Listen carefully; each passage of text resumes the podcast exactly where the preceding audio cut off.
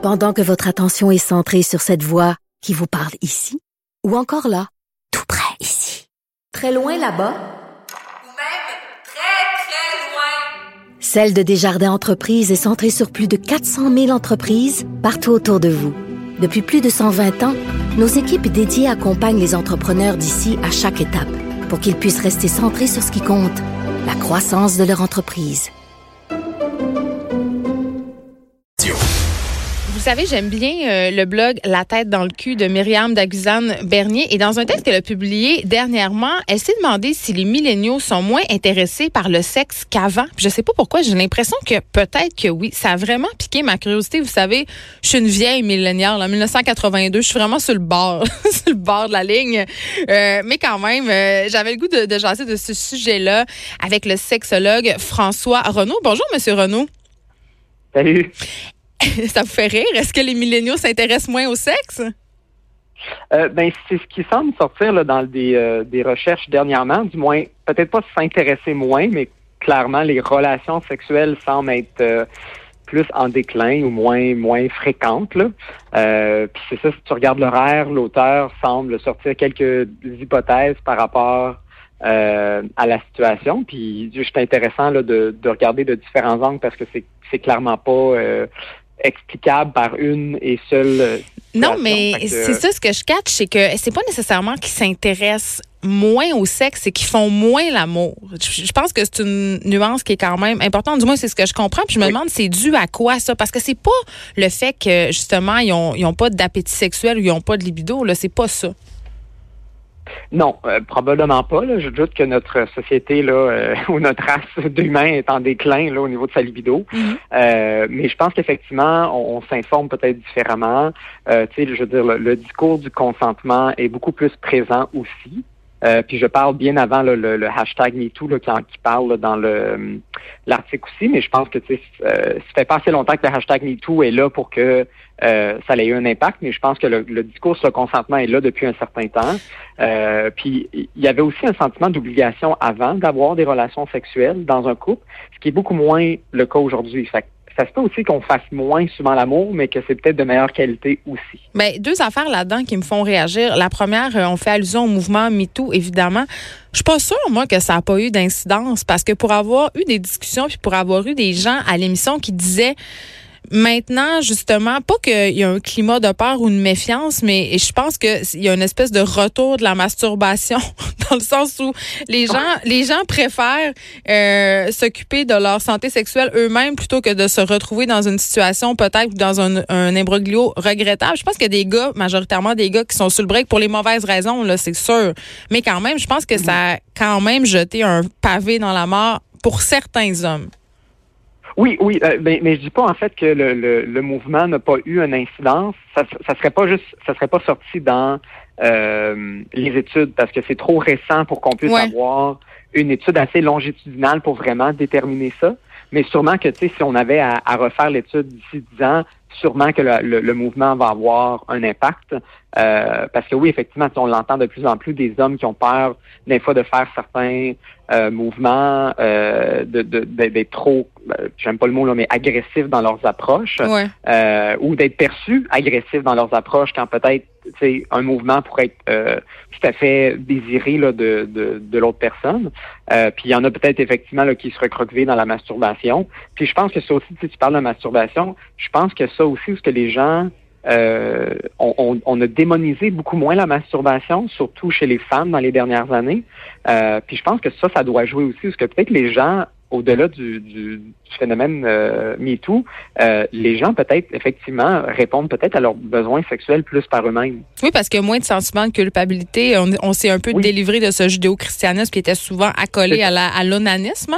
Puis je pense aussi, évidemment, qu'on parle de plus en plus de masturbation. Donc, je pense que ça, évidemment, c'est une bonne piste. Mais je veux revenir à ce que vous avez dit sur les couples, sur la pression. Qui n'a jamais vu un sondage sur la vie sexuelle des Québécois, mettons? Combien de fois faites-vous l'amour par semaine? Puis là, ce sondage-là sort, puis là, le lendemain, à la machine d'un café, c'est la conversation. Puis toi, tu fais l'amour combien de fois? Puis là, je suis normal. Est-ce qu'on est en train de se défaire, justement, de cette idée de qu'est-ce qui est normal ou pas? Puis peut-être aussi, est-ce qu'on est en train de se défaire de l'idée du coït comme étant l'apogée, la représentation suprême de la relation sexuelle? Je pense qu'effectivement, les gens commencent à tranquillement redéfinir c'est quoi une relation sexuelle. Je te dirais que moi, dans ma clinique, les gens définissent encore une relation sexuelle avec pénétration. Mm-hmm. Mais c'est certain que j'ai peut-être pas la génération encore dans mon bureau qui la définirait autrement. C'est rare que j'ai des jeunes de 16 ans dans mon bureau là, qui ont des problèmes sexuels. Je m'en trouve plus avec une clientèle plus âgée.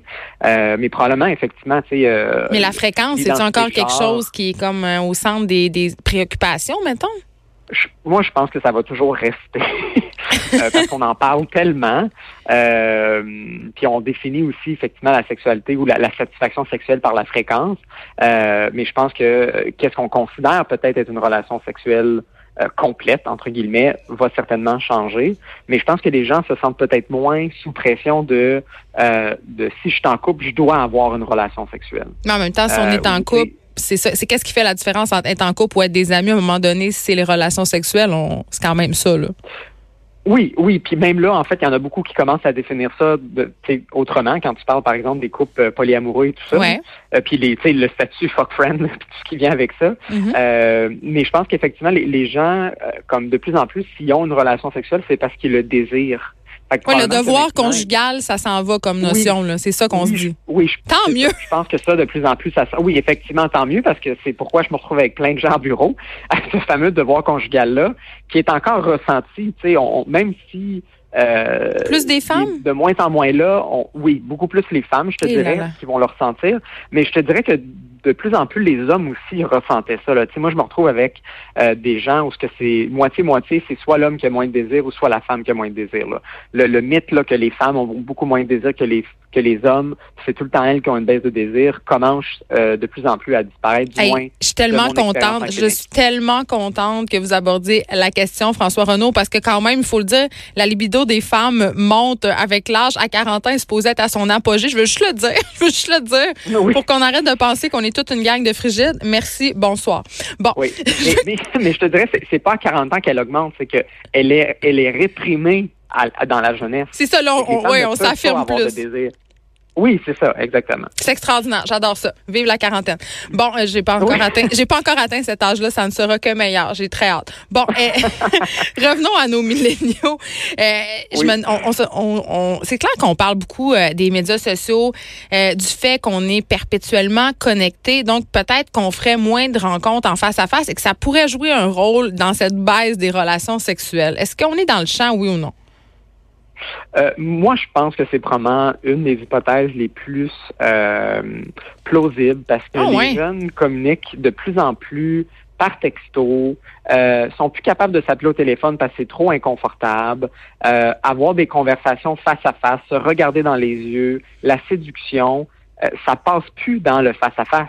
Tu sais, quand les gens veulent plus aller séduire au bar ou un collègue sans avoir, tu sais, comme des discussions là, sur Facebook. La page à droite pour les discussions sur Facebook ou juste les applications de dating comme Tinder, les gens ne savent plus ou ne tentent plus de séduire en fait. Ils ont besoin de confirmer.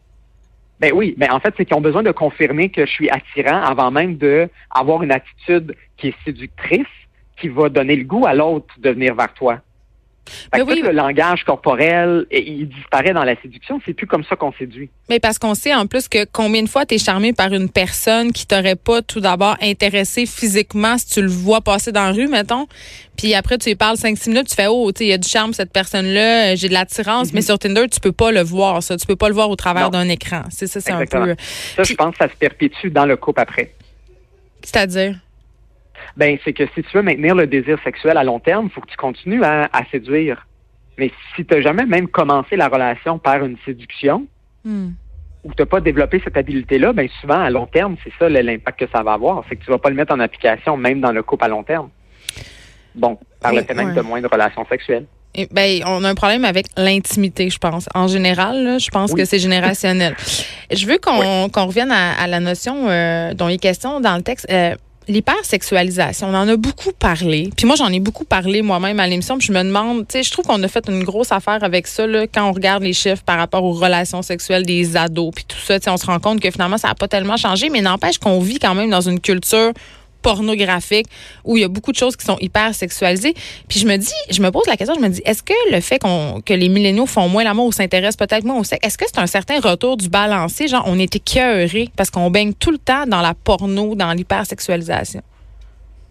C'est intéressant, effectivement, l'hypothèse de l'hypersexualisation ressort quasiment à toutes les sources avec les problèmes sexuels. Mm-hmm. On a découvert, en fait, une étude à l'UQAM qui avait été faite il y a quelques années, c'est que, effectivement, c'est pas les comportements des ados qui sont hypersexualisés, c'est ce qu'il y a dans les médias qui est hypersexualisé. Donc, la porno, mais aussi dans le mainstream des films, des émissions, etc., où ce qu'il y a quelques années, des seins puis une vulve, on ne voyait pas ça à la télé, encore moins un pénis. Une vulve, on n'en voit pas tellement tant que ça, des vulves à la TV, là, juste dire. Là, c'est de plus en plus, on en voit. Là, tu vas voir comme le pubis, en fait. Tu vas pas voir une vulve, mais tu vas voir un pubis, oui, d'une femme qui sort de la toilette ou des choses comme ça. Oui, oui, c'est ça, exactement, le début de ce que tu voyais pas du tout auparavant. Puis, tu sais, il y a effectivement une pendule typique dans l'histoire de la sexualité dans nos sociétés où ce que on a tendance à devenir comme un peu genre entre guillemets débridé, puis il y a comme un excès de la sexualité, puis là la pendule revient en arrière. Puis si tu regardes historiquement dans les dernières millénaires, là, les quelques mille années, mm-hmm. Il y a eu cette pendule là à plusieurs reprises. Fait qu'effectivement, on est peut-être rendu au point où on est comme trop sexualisé, il y a un excès, puis là la génération commence peut-être à redevenir plus, entre guillemets, pudique ou être plus restreint dans leur sexualité ou la voient différemment. Comment loin cette pendule-là va aller cette fois-ci, j'en ai aucune idée, mais effectivement, on est peut-être dans une baisse à ce niveau-là. Là. Mais peut-être aussi, parce que tantôt, on parlait ensemble du mariage, du couple, du fait qu'on sentait moins de pression. On choisit davantage le célibat aussi, là. Clairement, les chiffres le démontrent. Oui, puis ça aussi, ça fait en sorte que les relations sexuelles diminuent. Les couples mariés ou conjoints de fait, etc., vont plus faire l'amour que les célibataires. Pourtant, ils ont moins d'occasions, mais ils ont plus d'occasions parce qu'il y a une personne chaque soir dans leur lit, c'est ça que je comprends? Exactement. Donc, si les gens, effectivement, sont plus souvent célibataires, mais c'est certain que ça va diminuer la fréquence des relations sexuelles parce que tu peux bien être célibataire puis tu peux sortir tous les soirs. C'est pas la grande majorité des célibataires qui vont avoir plusieurs partenaires là, au courant du mois. Là. Non, mais moi, j'ai l'impression que tout le monde est sur Tinder puis tout le monde baisse comme des lapins. J'ai vraiment cette impression-là. Mais ça, c'est la fausse publicité des médias. C'est tout le temps ça. C'est la même chose avec l'hypersexualité. Tu as un comportement hypersexuel de un adolescent, une adolescente, puis là, on disproportionne ça à tout le monde. Puis là, ça fait en sorte que tout le monde a l'impression que les adolescents font l'amour constamment ou qui ont des comportements débridés, hyper sexualisés, qu'en réalité, quand tu les questionnes, c'est pas le cas. La même chose avec Tinder. Tout le monde est sur Tinder. T'entends des personnes de temps en temps qui vont avoir plusieurs relations sexuelles, mais ça veut pas nécessairement dire qu'ils en ont tout le temps. Ils vont peut-être en avoir plusieurs dans la même semaine ou dans le même mois, mais l'autre mois, il n'y en aura pas du tout. Fait que ça vient comme redescendre le balancier. Puis évidemment, on parle juste de nos réussites puis peu de nos échecs, donc on a l'impression que tout le monde baisse tout le temps. C'est comme dans les sondages. Je pense que les gens mentent, carrément. Oui, tout à fait. Puis je veux dire, c'est ça exactement. Les gens qui ne pognent pas sur Tinder, ils n'en parlent pas à tout le monde.